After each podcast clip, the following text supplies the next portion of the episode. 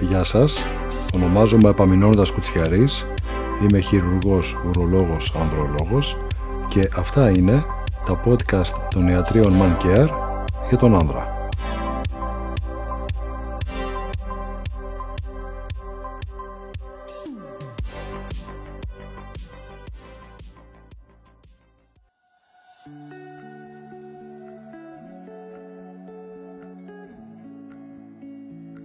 Στο σημερινό επεισόδιο θα αναφερθούμε σε μια αρκετά συνηθισμένη παθολογική κατάσταση που αφορά σημαντικό ποσοστό ανδρών και συνήθως την ανακαλύπτουμε τυχαία κατά τη διάρκεια της εξέτασης ενός άνδρα.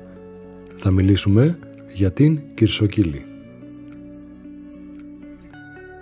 Πρόκειται πρακτικά για διαταραχή στην κατασκευή των φλεβών που απομακρύνουν το αίμα από τους όρχες, οι οποίες διωγγώνονται και ακολουθούν οφειοειδή πορεία με αποτέλεσμα το αίμα να μην παροχετεύεται σωστά στη συστηματική κυκλοφορία.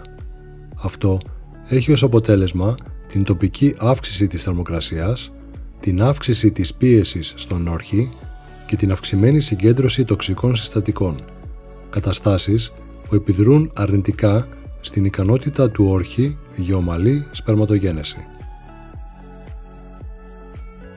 Συνήθως δεν προκαλεί συμπτώματα.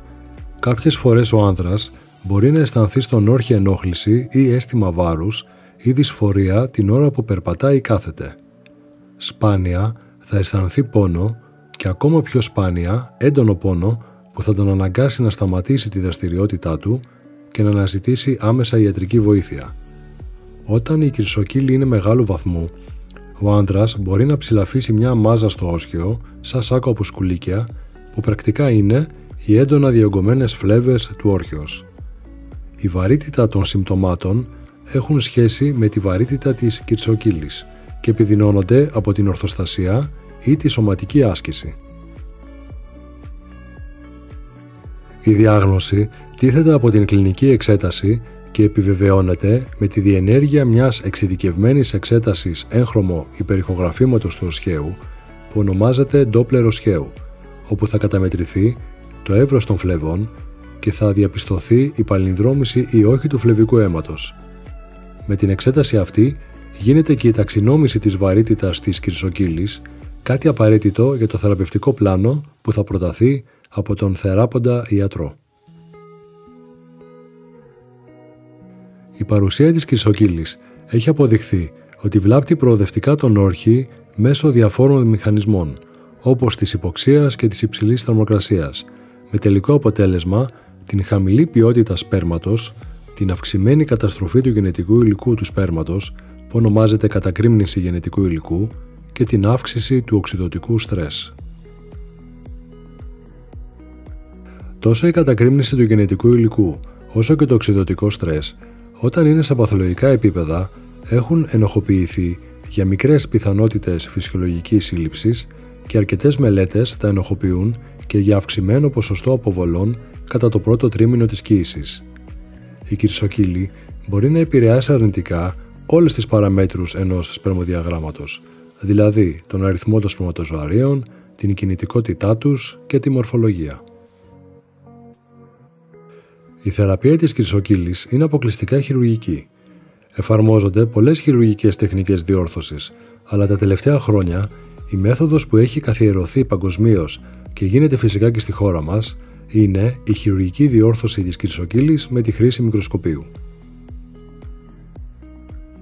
Η χειρουργική διόρθωση της κυρσοκύλης με τη χρήση του χειρουργικού μικροσκοπίου έχει αποδειχθεί ότι βελτιώνει τις ποιοτικές παραμέτρους και τα χαρακτηριστικά του σπρωμοδιαγράμματος, γεγονός που αυξάνει την ικανότητα και την πιθανότητα γονιμοποίησης.